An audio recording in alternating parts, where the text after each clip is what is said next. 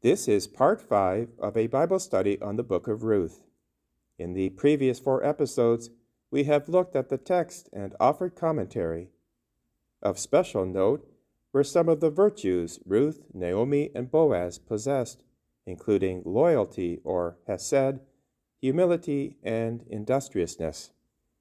In this final part, we will examine seven additional virtues that were instrumental in shaping the narrative and that we can imitate in our own lives.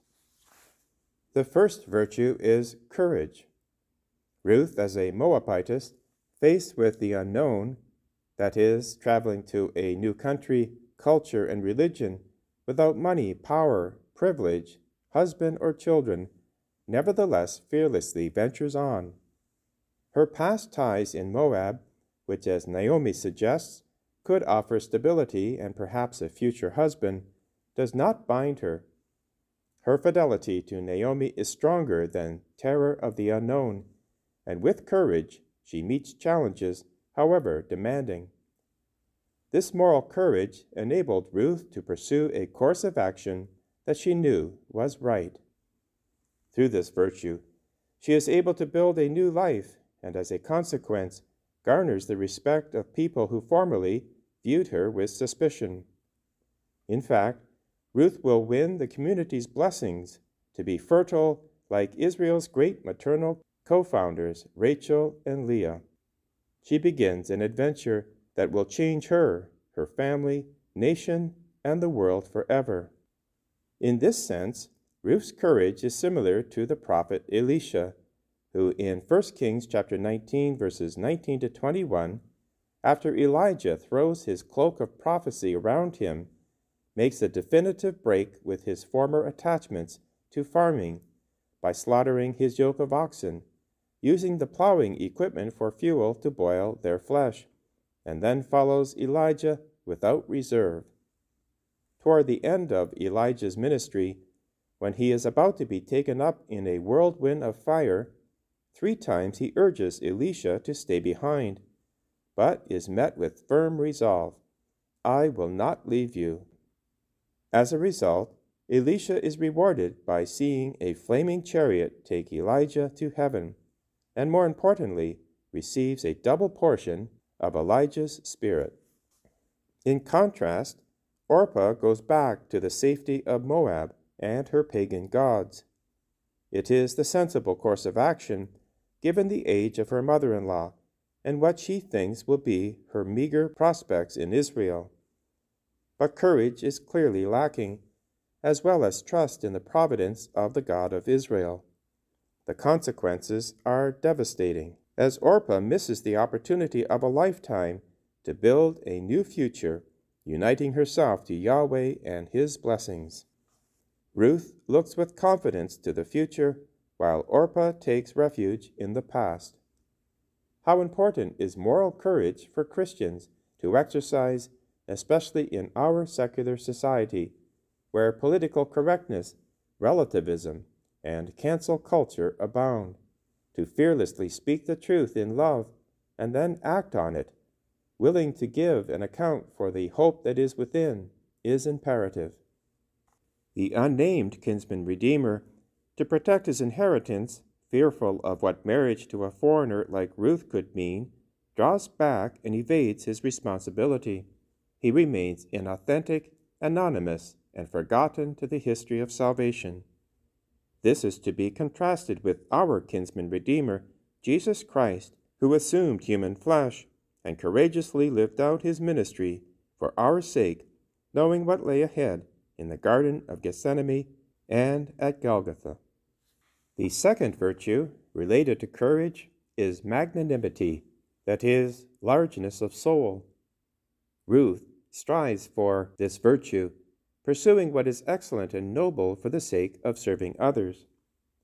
St. Thomas Aquinas defines magnanimity as, quote, a stretching forth of the mind to great things in accordance with the charisms one possesses from God. Ruth, throughout this story, does not put herself first. She considers the good of others, namely her mother in law, Naomi. The unique force of her personality is not to think of herself at all.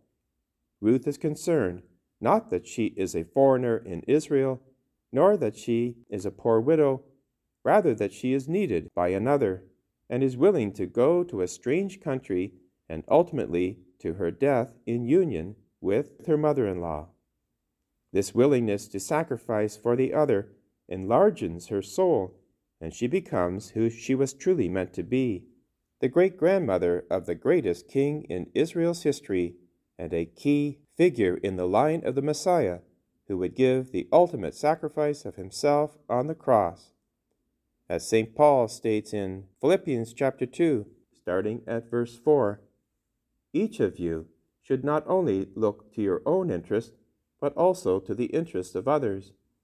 Your attitude should be the same as that of Christ Jesus, who, being in very nature God, did not consider equality with God something to be grasped, but made himself nothing, taking the very nature of a servant, being made in human likeness, and being found in appearance as a man, he humbled himself and became obedient to death, even death on a cross.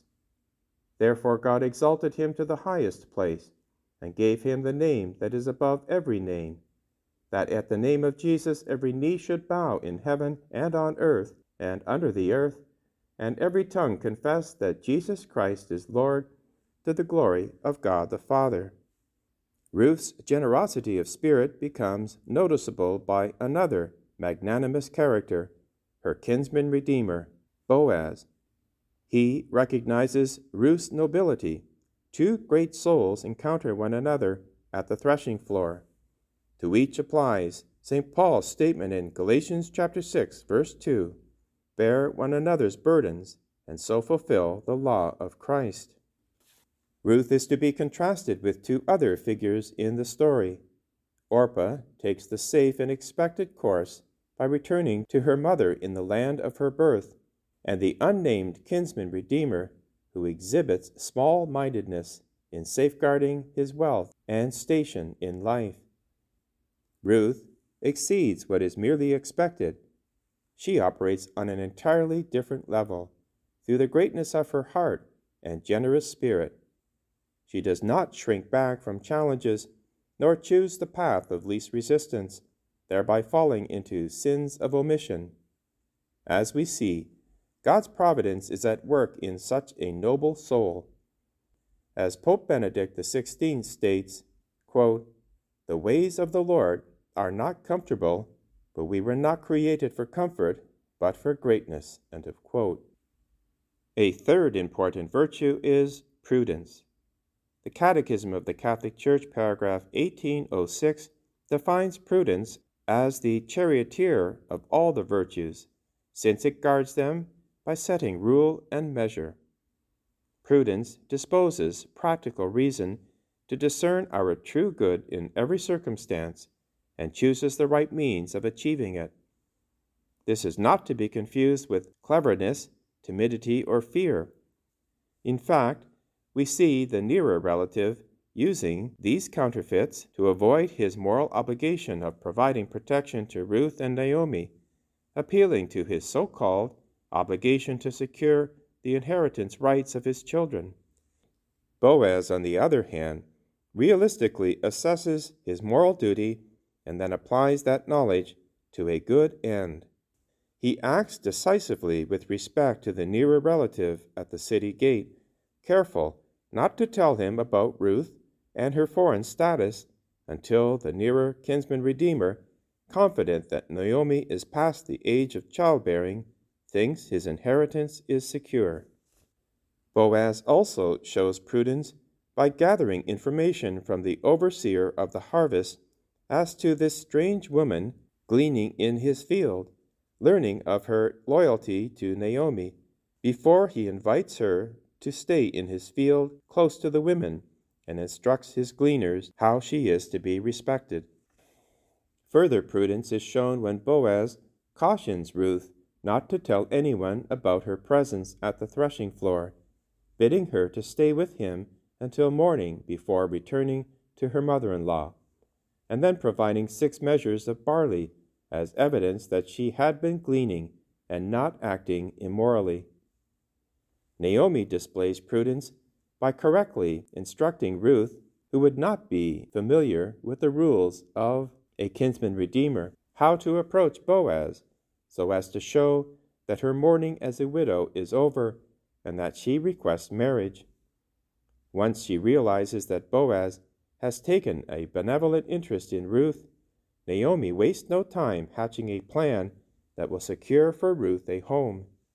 She prudently shapes what she knows to be true that is, Boaz's noble character and discretion. In this delicate operation, where there were many ways it could go wrong, Naomi tells Ruth to put on her perfume and best clothes.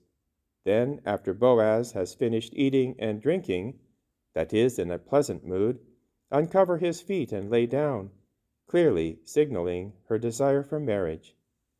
Naomi acts promptly and decisively, seizing the opportunity at hand and trusting in God's providence. Since providence is the cause of and informs the other ethical virtues, we see why Boaz acts justly on behalf of Naomi and Ruth by being a kinsman redeemer, why Ruth possesses fortitude in journeying to Israel despite the many hardships, and why Boaz and Ruth were temperate at the threshing floor. Having the virtue of prudence, they possessed that perfected practical reason necessary to make good decisions at the proper time and in the proper manner based on the truth of the given situation. A fourth important virtue that abounds in our story is asceticism. First, in Boaz, who does not take advantage of Ruth when she presents herself to him at the threshing floor, seeking protection and marriage from her kinsman redeemer. Boaz, being a spiritual man of integrity, exercises discipline, has proper control over his passions and drives. He is truly free.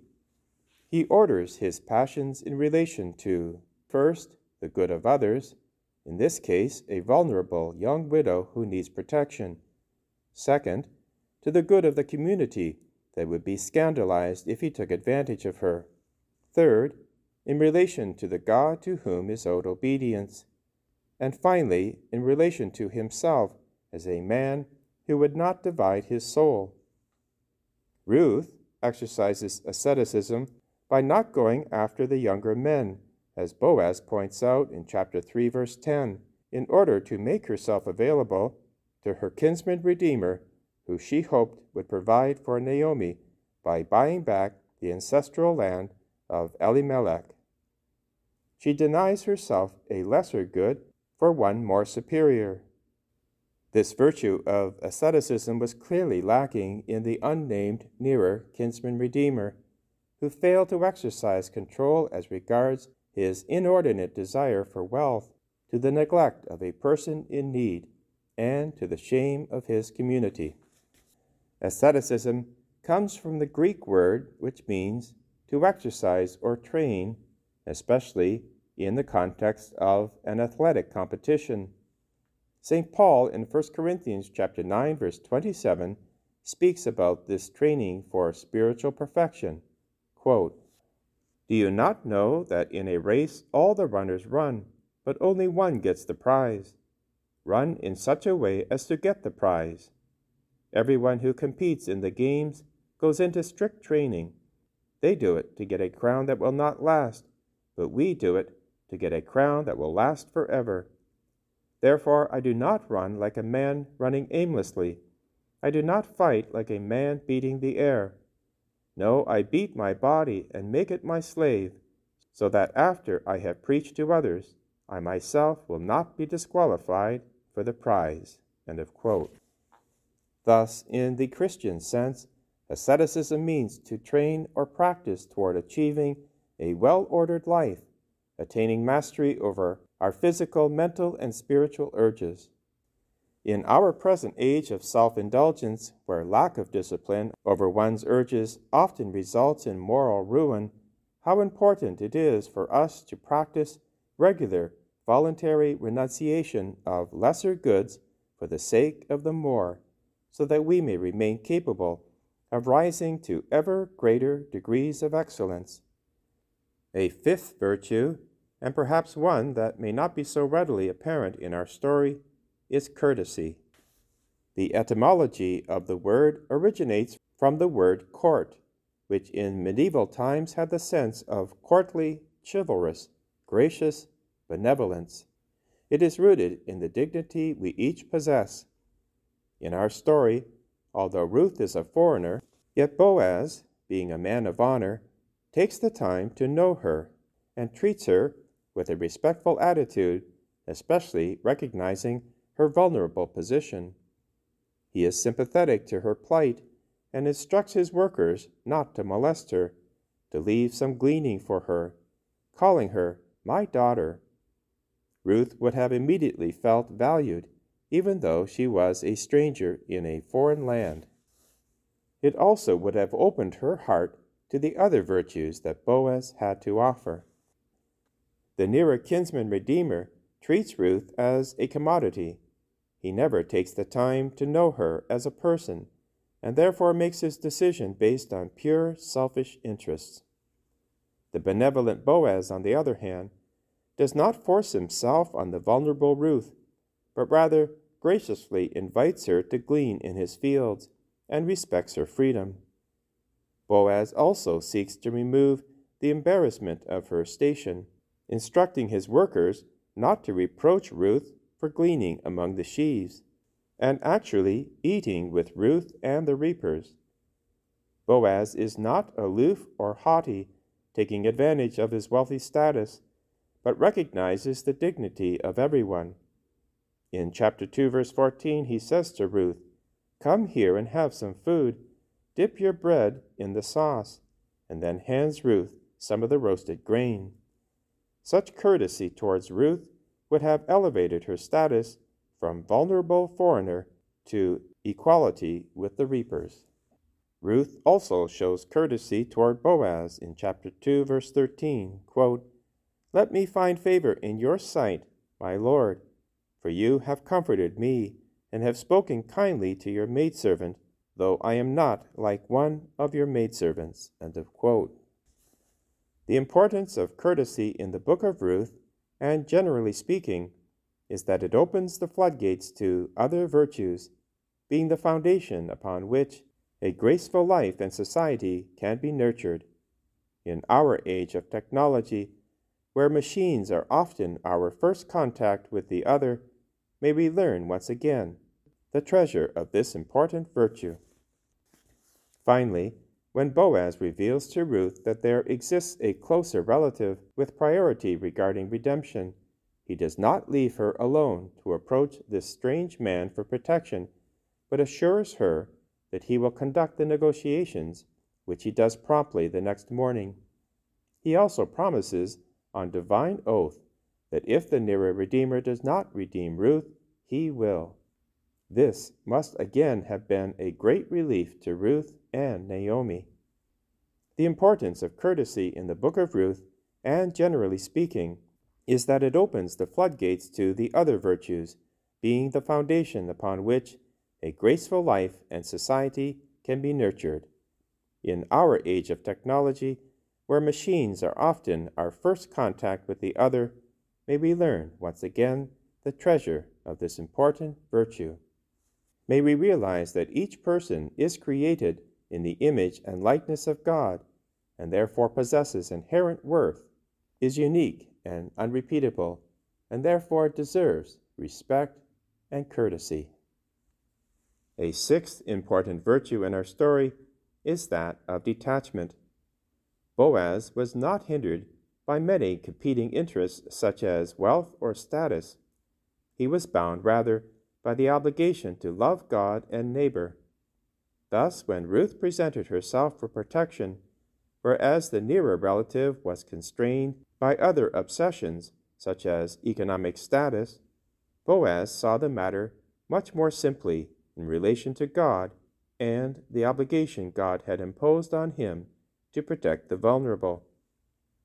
Boaz saw Ruth as a person created in God's image and likeness and not as a competing commodity that could be bartered away due to other priorities. with a single minded fidelity to God's will, Boaz possessed the virtue of disinterestedness, which opened him to Ruth and opened her heart to him. Ruth quickly perceives that Boaz was a man of integrity who could be trusted. He was not double minded or manipulative. This was immensely attractive to Ruth, and it draws her to Boaz and to God's ultimate plan. In our age of multitasking, where non essential competing interests dominate and divide our true selves, this virtue is sorely needed. Jesus, in the Gospels, challenges the rich young man who wanted eternal life to go sell his many possessions because they were possessing him. May we strive for this virtue so as to be fully open to God and His purposes, undivided and free. The seventh virtue exercised in our story is that of loyalty. According to the Stanford Encyclopedia of Philosophy, loyalty is defined as, quote, a practical disposition to persist in an intrinsically valued attachment where that involves a potentially costly commitment to secure the interest or well being of the object of loyalty. End of quote. We see this immediately in the first chapter when Naomi tries to persuade Ruth to return to her own people in Moab, where the prospects for marriage would be much better than in Israel. We quote once again Ruth's remarkable response Do not urge me to leave you or to turn back from you. Where you go, I will go, and where you stay, I will stay. Your people will be my people, and your God my God. Where you die, I will die, and there I will be buried. May the Lord deal with me, be it ever so severely, if anything but death separates you and me. End of quote. Chapter 1, verses 16 to 18. This virtue of loyalty is an aspect of Hesed. It is grounded first in God's covenant toward us a prime instance is found in Genesis chapter 15. After Abraham cuts sacrificial animals in two and arranges the halves opposite each other, God puts Abraham into a deep sleep. Then, in a vision, God is seen, symbolized by a smoking fire pot and blazing torch passing through the cut pieces. In this covenant ratification ceremony, God puts himself under the threat of a curse if the covenant is breached. Ordinarily, two parties to a covenant would pass through the animals with the understanding that if one party commits a breach, he will suffer what the animals did. Since God alone passes through the gauntlet, one understands the seriousness of his commitment. This is ultimately played out on Good Friday. Because humanity continually breached the covenant, Jesus carries his cross up Mount Calvary as if to pass through the cut animals to offer a sacrifice of atonement for our redemption. Ruth's self curse, May the Lord deal with me ever so severely, if anything but death separates you from me, is an ever so faint participation in God's covenant loyalty for us. Boaz, in turn, shows loyalty to Ruth by following the laws of Israel with respect to kinsman redeemer, even though he lives in the time of the judges when everyone does what is pleasing to their eyes, evidenced by the nearer relative who refuses his obligations. Boaz anticipates and prefigures our kinsman redeemer, Jesus Christ, who is loyal to his mission as the sent one who pays the price of our freedom, not with money, but with his blood. Naomi likewise shares in this virtue, going so far as to secure a kinsman redeemer for Ruth by her planning and execution of a daring marriage proposal. What one sees in these three characters is a form of the Golden Rule do unto others as you would have them do unto you. That is, an unwavering commitment to see good done to another, whatever the sacrifice. By doing so, they were ultimately showing loyalty to the God of Israel, in whose image they were each created. As Jesus says in Matthew chapter 25, to the extent that you did it to one of the least of my brothers and sisters, you did it to me. One final aspect of this story that must not be overlooked prayer suffuses the entire narrative. Naomi in chapter 1, verses 8 to 9, prayed for Ruth and Orpah May the Lord be kind to you as you were to the departed and to me. May the Lord grant each of you a husband and a home in which you will find rest. Boaz prays for his workers in chapter 2, verse 4 The Lord be with you. And the workers pray for their employer. The Lord bless you. Boaz prays for Ruth in chapter 2, verse 12 May the Lord reward you for what you have done. May you receive a full reward from the Lord, the God of Israel, under whose wings you have come for refuge. Naomi, in chapter 2, verse 19, prays for the as yet unknown benefactor who helped Ruth. May he who took notice of you be blessed. May he be blessed by the Lord, who is ever merciful to the living and the dead. In chapter 3, verse 10, Boaz prays for Ruth. May the Lord bless you, my daughter. You have been even more loyal now than before in not going after the young men, whether poor or rich. The people and the elders pray for Boaz and Ruth in chapter 4, verse 11. May the Lord make this wife come into your house like Rachel and Leah, who between them built up the house of Israel. The people also pray for Naomi in chapter 4, verse 14. Blessed is the Lord who has not failed to provide you today with an heir. May he become famous in Israel. What is remarkable is that these characters prayed during the time of the judges when everyone did what was pleasing in their sight. But as Psalm 72 states, quote, For God delivers the needy when they call, the poor and those who have no helper. End of quote. James chapter 5 verse 16 encourages us to pray for one another and adds that the prayers of a righteous person have great power in its effects. The prayers of these righteous characters in the book of Ruth are so powerful that they result in the ultimate effect that is, the family line of David is protected so that a Savior redeems all creation. This should encourage us to, firstly, Strive for righteousness by calling on the name of the Lord and cooperating with His grace. And secondly, to pray always. By way of conclusion, as these many virtues manifest in the lives of Naomi, Ruth, and Boaz, they become wonderful examples for us to follow of those who, by striving for excellence, become truly beautiful and free. They also result in a harmony that draws our characters together in a unity that becomes family, and not just any family, but one that impacts history for the good. May we be drawn into this wonderful story by the virtues evident therein, and through God's grace, leave a compelling witness of our own story that is pleasing to God and our neighbor, thereby building on earth the kingdom of heaven.